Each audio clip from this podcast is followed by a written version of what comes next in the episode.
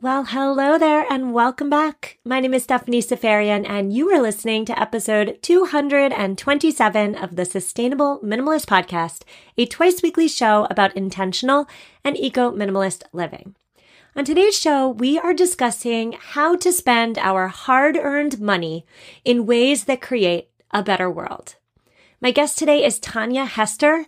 Tanja is the author of the new book called Wallet Activism How to Use Every Dollar You Spend, Earn, and Save as a Force for Change.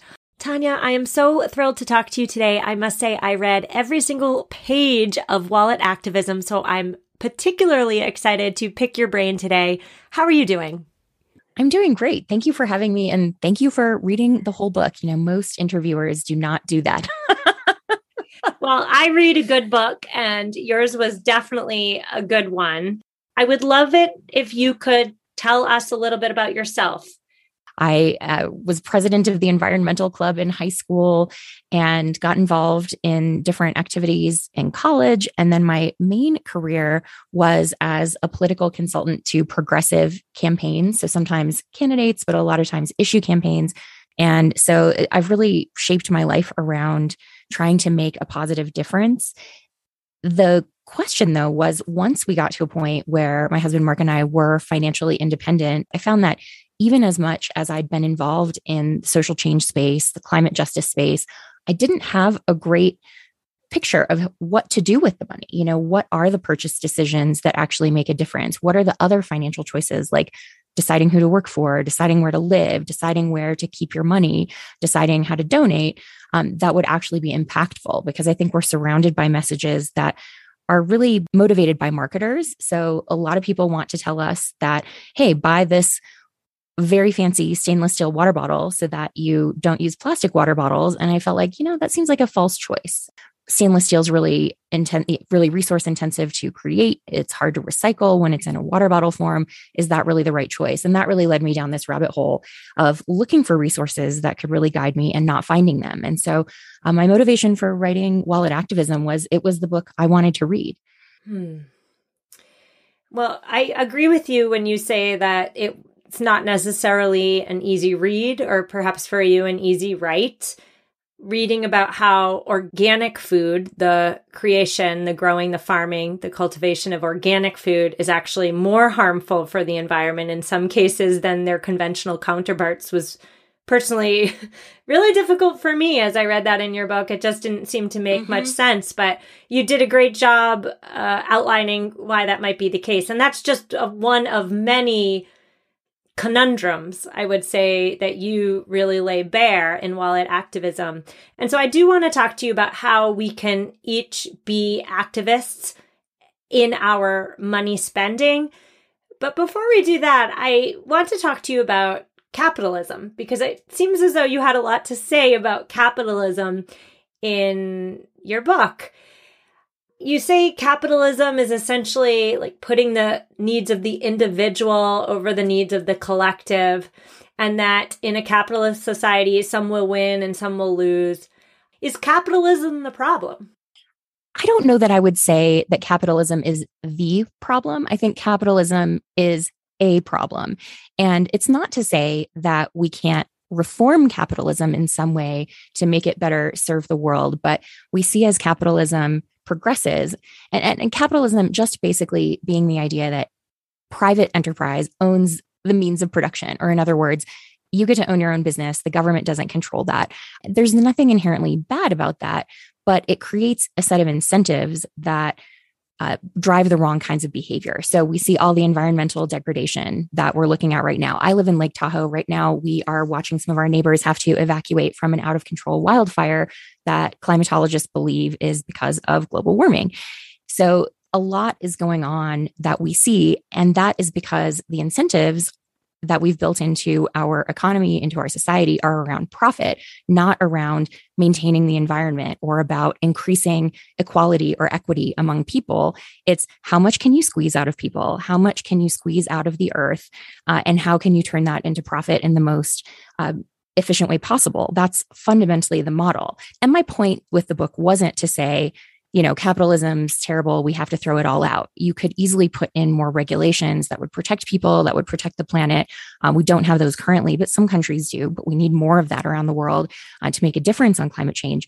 But my point was more to say this is the system we have, and it has a lot of flaws. But regardless of what you think of it, this is how we have to operate, at least for now. Well, we also live within a democracy. We go to the ballot box and we create the world we'd like to see with the little circles that we fill in on our ballot. Why is voting in a democratic system not the solution, in your opinion? I don't think that it's not the solution. I think it's not the only solution. I worked in politics for a lot of years. I think voting is really important. I wish more people would take that duty seriously and would participate in the process. But there are a lot of things in our society that fall outside of governing outside of our choices of who we want to represent us at all levels. And I use the example early in the book of plastic water bottles. Uh, you know, when I was born 40 years ago, you couldn't get water in a plastic bottle. That wasn't a thing. Uh, and you think about how ubiquitous they are now. You can buy them everywhere. The ocean is full of them. You know, it's a huge problem around the world uh, that's driven a lot of fossil fuel extraction and they're rarely recycled. Well, have you ever voted on a single aspect of that? Have you said, you know what? I vote for more water bottles. I vote for more plastic in the ocean. Um, you haven't. And so we need to recognize that voting is one mechanism for pushing change, uh, but that how we use our money is another one. And for most of us, it's bigger uh, because unless you're a billionaire who can buy politicians and put them in your pocket, you aren't necessarily going to have a big say uh, in politics. And so we have power as a collective there. But with how you use your money, you actually oftentimes have a lot of power as an individual. And I wanted to make sure people understood that because so often the conversation is this either or. It's do we want to push for policy change and holding corporations accountable, or do we want to push individuals to do these individual actions? I think that's a false choice. The answer is and we need to push for the policy change, hold corporations accountable, and take responsibility for the fact that when we say corporations are doing all, all this polluting or all this extraction, they're not just like sitting in a cave by themselves doing that stuff. They're doing it because we are feeding them, we are funding them, we are giving them our money and our business. And so when we say corporations are doing this or that, that includes us. So it's how can we take ourselves out of the equation of the most harmful behaviors and really focus on instead using our financial power for good. Okay, so I'm on board. I want to use my financial yeah, I want to use my financial power for good. And I think probably any listener listening right now is pumping their fist in the air, ready to do it. But the question then becomes how. A big part of deciding who's going to get our money versus who's not is in determining who's a good guy versus who's a bad guy. And I think that trips a lot of people up. I know in your mm-hmm. book you use Walmart as the poster child bad guy. And so I have to ask you for anybody, I am the vessel for anybody who shops at Walmart. What is so bad about Walmart? And what can we do if Walmart prices the, you know, I don't even know what the slogan is, but the bottom of the barrel, the lowest price possible? What if that's all we can afford? I want to be really clear that I was not interested in writing a book that was only for people who can afford Patagonia or who can afford to mm-hmm. drive a Tesla or whatever we're going to deem as the most environmentally responsible choice. This is absolutely a book for people who need to shop at Walmart because it's their best option or need to shop on Amazon. Um, I know a lot of people who are mostly homebound by disability. Well, you need your stuff delivered then. And I'm, I'm not trying to shame anybody for where they shop or how much packaging those things come in.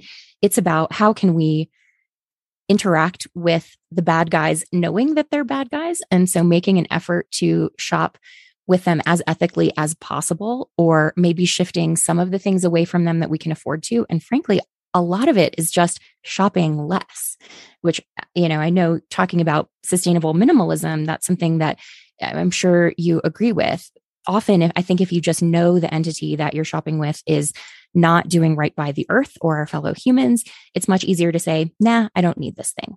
we are trained to fill every void with stuff. And the less we can do that, the better. Specifically on Walmart, you know, I don't think Walmart makes particularly a big effort to push back against uh, claims that they're a bad guy. They've recently raised their worker pay, but they have consistently for decades underpaid workers. They have discriminated against women. Uh, that's well documented in reporting by others. Uh, they have very few women in leadership positions, despite women making up more than half their workforce. Uh, they have a huge environmental footprint around the world. They recently made this big claim about going um, completely carbon neutral without offsets, which sounds admirable, but it only includes their carbon footprint on site at the stores rather than counting all the shipping, all the trucks, the trains, the ships. They don't particularly seem concerned about being good stewards of the earth or particularly taking care of people. And, you know, you sort of have to respect the honesty in a weird way. Uh, but I think for those who need to shop there, you know, I really talk about things like trying to avoid peak periods if you can. That's when worker injuries really increase. Uh, and that's when some of the best deals happen. So if you need to do it for your own finances, you need to do it. No shame. Maybe you focus your wallet activism then in other areas and not necessarily in getting your essential products.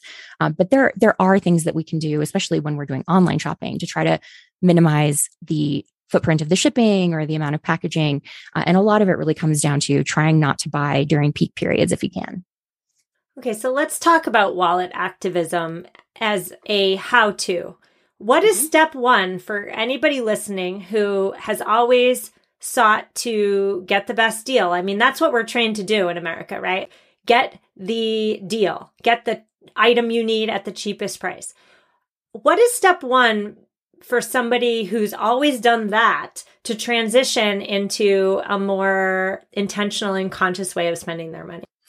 I think that's so common. That's so drilled into us to want the best deal. And especially when so many workers in the US in particular are so underpaid, often finding the best deal is a necessity what I recommend folks do is think about the true cost of something. And I include a lot of information here about how to do that, but it's understanding a little bit more about the manufacturing process, what kind of resources go into basic products that we buy without really thinking too much about it. It's understanding who are the workers who are involved at each level? Are they being fairly compensated? Are they being exposed to harmful substances, like in a lot of mining and manufacturing processes? And the question that I urge folks to train themselves to ask is Is this too cheap? So if you think about something like maybe a cheap pair of headphones, that is a really complex electronic product. It has plastic on the outside, it has metal, including rare earth minerals on the inside. It's been manufactured by people who are able to build very small circuitry. If it's cheap, it's probably been shipped from overseas, so it's come across an ocean. Once you start thinking about things that way you understand, wow, there's actually a lot that goes into this, even though it's low priced. I can pretty much guarantee that the people who mined the minerals, the people who manufactured the plastic, the people who put the pieces together, I bet all of them were underpaid probably severely. You know, they probably earned a dollar a day or so, something in that range. When you start training yourself to say, is it too cheap? Is it too cheap? It becomes easier to think about all the things that likely went into a product. And really the goal is to to say no to more of those products or if you do need something to think about what are ways I could get this in a way that was likely less exploitative for workers, less extractive uh, for resources.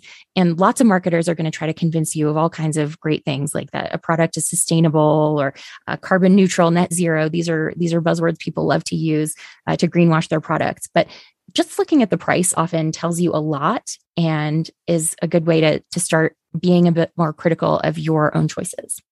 Mm, I love that. Your response makes me think about my childhood where I had divorced parents and my mother was raising two daughters on a single income essentially. And so we would go to the dollar store regularly, not because we needed anything at the dollar store right then and there, but because we thought we might get a deal. We might pay 97 cents for something that we might need in the future. And so your response there really lays bare the fallacy associated with that line of thinking. Like if we're paying 97 cents, somebody else is paying for that discount. I'm going to ask you all about the four questions we should ask ourselves before we spend 97 cents or $100 or whatever it might be? I'm going to ask you that question after a quick word from this week's sponsor. Nothing nurtures the world above better than the soil below. And that's why I am so excited to introduce you to Coast of Maine. Coast of Maine is an organic soil brand that offers a full range of products designed to cover all of your garden and lawn needs. In years past, my vegetable garden, I neglected the soil and I didn't have much yield. If your soil lacks appropriate nutrients for success, your garden may not succeed. And so this year, I am so excited to cultivate the soil before planting the plants with Coast of Maine's organic products. Coast of Maine believes in nurturing relationships with local retailers. So next time you're at your local retailer, look for Coast of Maine products. Get growing. Visit coastofmaine.com to find a local retailer near you. coastofmaine.com.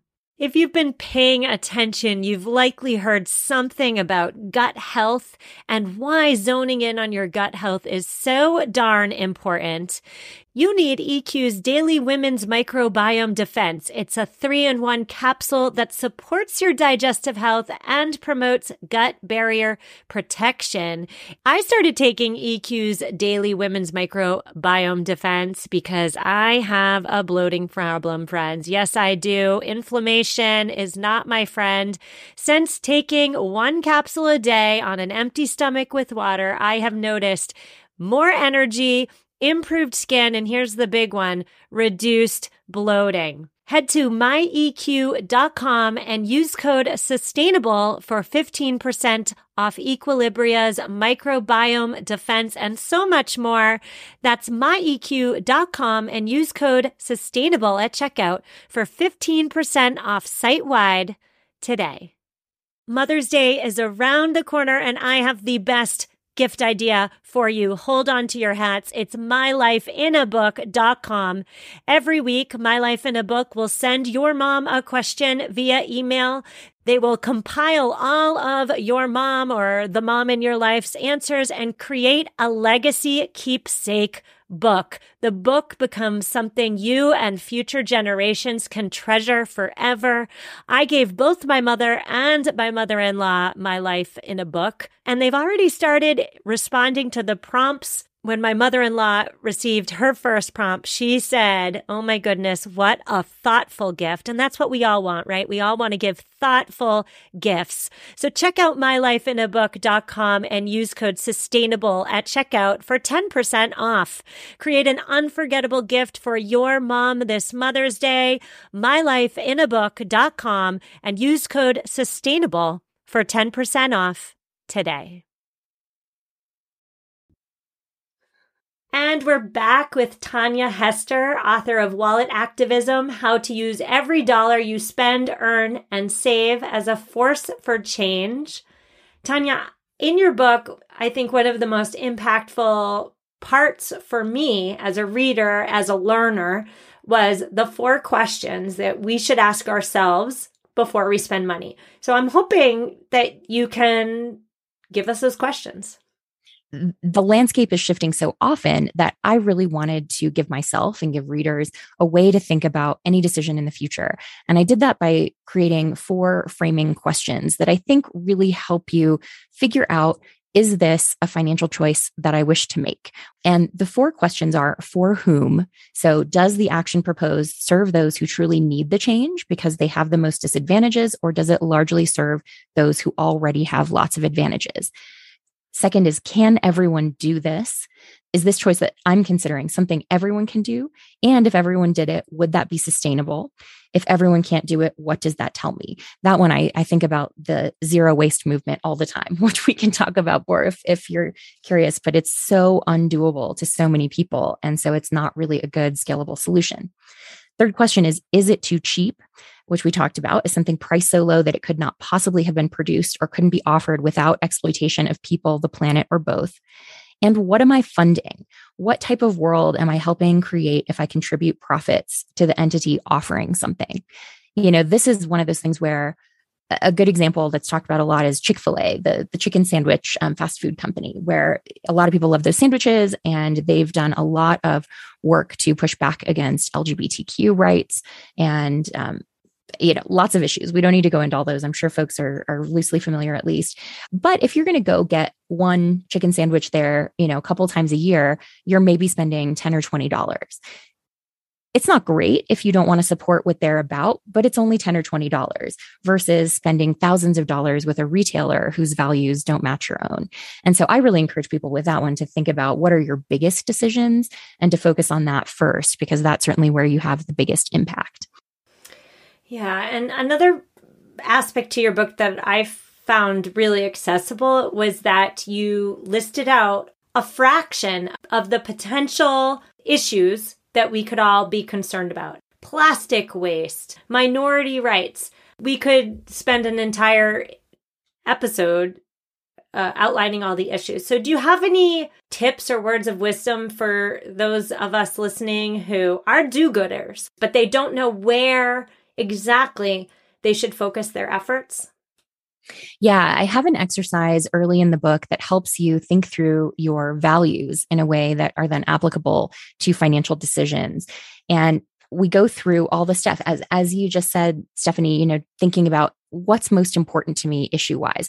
If you care most about wildlife in the ocean, you're going to make different decisions than someone else who cares most about closing the racial wealth gap. And if you care about closing the racial wealth gap most of all, you might make a conscious choice to shop a little bit more, but make an effort to shop at small businesses that are owned by people of color in your community versus if you're fundamentally concerned about keeping everything plastic out of the ocean, you might choose to shop a whole lot less and to be much more discerning about it. And both of those are really valid and both of those help the situation. You know, they help change the status quo um, but they are really different approaches. And we just so rarely in life sit back and say, what are my values? What are the things that I really want to see represented in the world? What are the things that I want to fund with my uh, money? You know, if you think about how you spend your time uh, and what kinds of things you want to contribute to, if if the ways you spend your time don't match the ways you spend your money, then there's an opportunity to get more in line with your values and to change your financial habits. I think that exercise is also an exercise in intentionality, right? Like we each have one life and we each have a finite amount of decisions to make. So if we get clear with where our passions lie and perhaps even dare I say where our purposes lie, it might take the um, uh, the contradictions, or it might make the contradictions uh, less paralyzing. I think that you know, one of the core premises of the book that we haven't talked about is giving readers the ability to see through the lies that we're told because I think that the vast majority of companies out there want you to feel paralyzed. They want you to feel confused so that you listen to what they say. So that when they say, hey, these glad bags are made with 50% corn content or whatever, plant is in them, that you'll believe them when they say that's a sustainable thing, even though we know it's not. It's still fundamentally a disposable plastic product. Now, if you're a person who's disabled and has limited mobility and you need disposable products, I want those to be there for you. But I also want us generally to use less of them when we're able to. Uh, and so it's, understanding the lies that we're being told, learning to see through them, learning to see where marketers' interests lie, that fundamentally they are always selling you something. And so it, it, benefits people who are looking to sell stuff when we say, Hey, I am a do gooder. I mean well. I want to make good decisions, but I feel really confused and overwhelmed. And so I'm just going to give up and surf Amazon. Uh, that's exactly what they want us to feel. So it's learning to see through that so that we don't have to succumb to it. How does globalization factor into this? How does the world is flat in terms of commercializing products fit into this equation? Is the equation always don't buy from the big guy and always buy small, or is it a little bit more nuanced? It's much more nuanced. And I talk about the the topic that a lot of people love to rail against of manufacturing in China and how manufacturing in China, it's fraught with lots of issues. If you buy a product made there, you're supporting, you know, a, an unfair regime that is abusive to workers and to ethnic minorities like the Uyghur population uh, in Xinjiang pro- province. Um, you're supporting a lot of stuff that probably most people don't feel great about supporting. At the same time, though, manufacturing in China and buying those products has been the greatest lifter of people out of poverty, possibly in the history of the world, but certainly in the last century.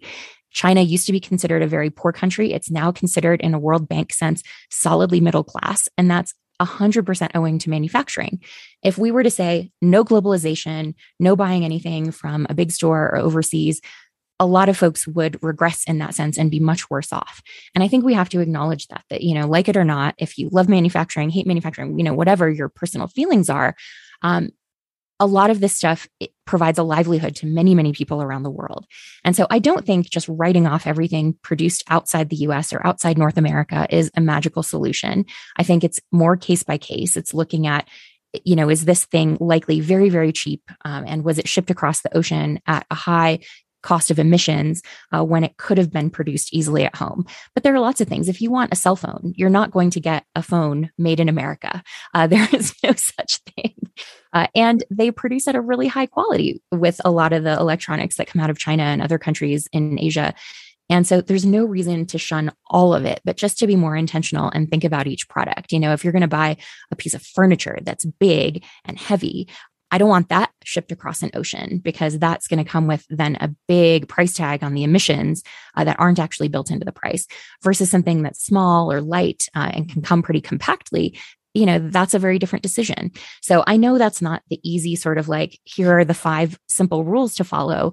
Um, but I really believe people can handle that nuance. I think one of the reasons we're in the situation we're in is because a lot of people talking to us for years have treated us like kids who can't handle nuance. And I just don't think that's true. I think people can be very clear eyed about the challenges that we're facing and the challenges that, you know, we, we face in the choices we make. Um, so I think you can handle it. Yeah, and it's only the corporations who profit when we're not talking about the nuances. My final question for you, Tanja, has to come with individual action. This podcast, for example, takes the stance that uh, we each, each and every one of us, the individual, can make the world a better place. And I would say that your book does the same. But what would you say to listeners who are tuning in right now and they see the stats and they realize that individual action doesn't actually make that big of a difference and that it's actually the major corporations who are creating the bulk sin as it relates to global warming and climate change. What do you say to them? I would say a number of things. I would say with some of our choices, it's not going to feel like your individual actions matter, but to remember that they add up over time. So you getting a tank of gas for a car uh, may not feel like a huge deal in the scheme of things. But think about all the tanks of gas you're buying over the course of your life if you're someone who drives, um, or all the coal based electricity you're burning in your home over the course of your life. That stuff really, really adds up. But I think beyond that, it's remembering that when we say corporations are responsible for 70% of emissions, that's us. We are their customers. We are their funders. We are the ones buying things that are driving those emissions. And so we can't take ourselves out of that equation. I think finally, I would say pick a few choices where you really can see an impact. You know, if you say, I'm going to worry less about my purchases, but I'm going to practice wallet activism in the workplace. And I'm going to fight for the people I work with so that they have better working conditions. You will see the impact of that. You will see it in short order. You will be able to see it right in front of your own face. Um, and so it's remembering that we're not just talking about fossil fuels and corporations. We're talking about where you bank. We're talking about where you choose to live, how you conduct yourself at work, and who you choose to work for, the food that you eat. Um, thinking about, you know, do you want to be a gentrifier in a neighborhood that's displacing people, or do you want to choose not to do that and not displace folks? You know, there are so many different financial choices that we make that thinking about it just as consumerism, I think is is a false way to see it. It's all the choices we make that involve anything financial, in any of those instances, you have power. And in plenty of them, you will see a direct impact from your actions. Listeners, I so hope you enjoyed my conversation with Tanja Hester. I have linked to her new book, It is titled Wallet Activism How to Use Every Dollar You Spend, Earn, and Save as a Force for Change. I have linked to it in this week's show notes, and the show notes, you can find them at mamaminimalist.com forward slash 227. Now, on Thursday, we will be back for the second episode of the week, and it is that holiday gift giving episode. I've been asking you for weeks to send in, call in, give me your best gifting ideas for the holidays that take a step away from consumerism and a step towards eco minimalist simplicity. Really quick before we say goodbye, a quick note. If you haven't left this show a review on Apple Podcast, what are you waiting for? Just go on with your bad self and do it. And thank you very much. I will see you on Thursday. Reach out if you need me. Take care. You know how to book flights and hotels. All you're missing is a tool to plan the travel experiences you'll have once you arrive. That's why you need Viator. Book guided tours, excursions, and more in one place. There are over 300,000 travel experiences to choose from, so you can find something for everyone. And Viator offers free cancellation and 24 7 customer support for worry free travel. Download the Viator app now and use code Viator10 for 10% off your first booking in the app. Find travel experiences for you. Do more with Viator. Support for this podcast and the following message come from Corient. Corient provides wealth management services centered around you. They focus on exceeding your expectations and simplifying your life. Corient has been helping high achievers just like you enjoy their lives more fully, preserve their wealth, and provide for the people, causes, and communities they care about. As one of the largest integrated fee only registered investment advisors in the U.S., Corient has deeply experienced teams in 23 strategic locations. Corient has extensive knowledge spanning the full spectrum of planning, investing, lending, and money management disciplines. Leverage Corient's exclusive network of experts to craft custom solutions designed to help you reach your financial goals, no matter how complex they may be. Real wealth requires real solutions. For more information, connect with a wealth advisor today at corient.com. That's C O R I E N T.com. Corient.com.